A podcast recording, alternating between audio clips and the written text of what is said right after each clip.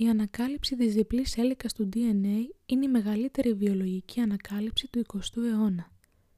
Παρότι η χημική σύσταση και οι ιδιότητες του DNA με τα πειράματα που αναφέρθηκαν πιο πάνω είχαν γίνει γνωστά, δεν υπήρχε κοινά αποδεκτή πρόταση για τη δομή του DNA στο χώρο.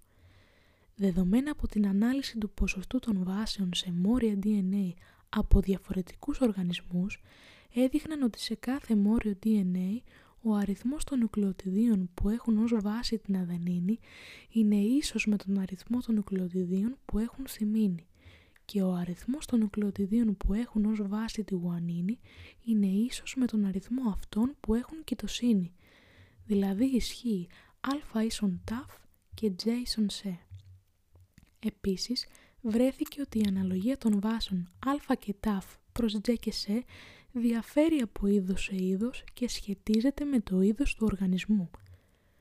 Τα αποτελέσματα αυτά, σε συνδυασμό με αποτελέσματα που αφορούσαν την απεικόνηση του μορίου του DNA με χρήση ακτινών Χ, βοήθησαν στην ανακάλυψη της διπλής έλικας του DNA και απέδειξαν τις μοναδικές ιδιότητές του που το καθιστούν μόριο ιδανικό ως γενετικό υλικό.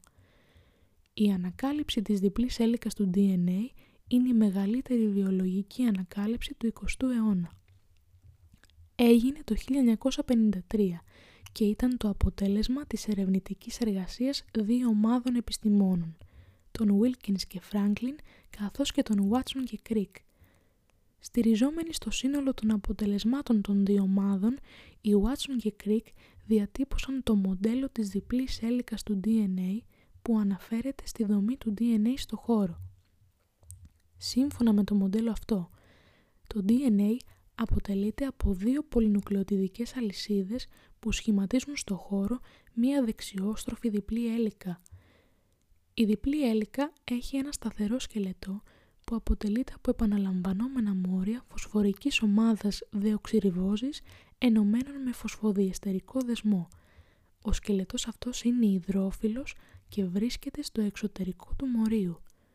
Προς το εσωτερικό του σταθερού αυτού σκελετού βρίσκονται οι αζωτούχες βάσεις που είναι υδρόφοβες. Οι αζωτούχες βάσεις της μίας αλυσίδας συνδέονται με δεσμούς υδρογόνου με τις αζωτούχες βάσεις της απέναντι αλυσίδας με βάση τον κανόνα της συμπληρωματικότητας. Η αδενίνη συνδέεται μόνο με θυμίνη και αντίστροφα, ενώ η κοιτοσύνη μόνο με γουανίνη και αντίστροφα. Οι δεσμοί υδρογόνου που αναπτύσσονται μεταξύ των βάσεων σταθεροποιούν τη δευτεροταγή δομή του μορίου.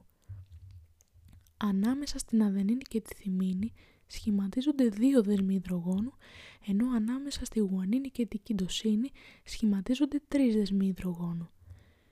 Οι δύο αλυσίδες ενός μορίου DNA είναι συμπληρωματικές και αυτό υποδηλώνει ότι η αλληλουχία της μίας καθορίζει την αλληλουχία της άλλης. Η συμπληρωματικότητα έχει τεράστια σημασία για τον αυτοδιπλασιασμό του DNA, μία ιδιότητα που το καθιστά το καταλληλότερο μόριο για τη διατήρηση και τη μεταβίβαση της γενετικής πληροφορίας. Κάθε αλυσίδα DNA μπορεί να χρησιμεύει ως καλούπι για τη σύνθεση μιας συμπληρωματικής αλυσίδας, ώστε τελικά να σχηματίζονται δύο δίκλωνα μόρια DNA πανομοιότυπα με το μητρικό μόριο. Οι δύο αλυσίδες είναι αντιπαράλληλες, δηλαδή το 3 τόνος άκρο της μίας είναι απέναντι από το 5 τόνος άκρο της άλλης.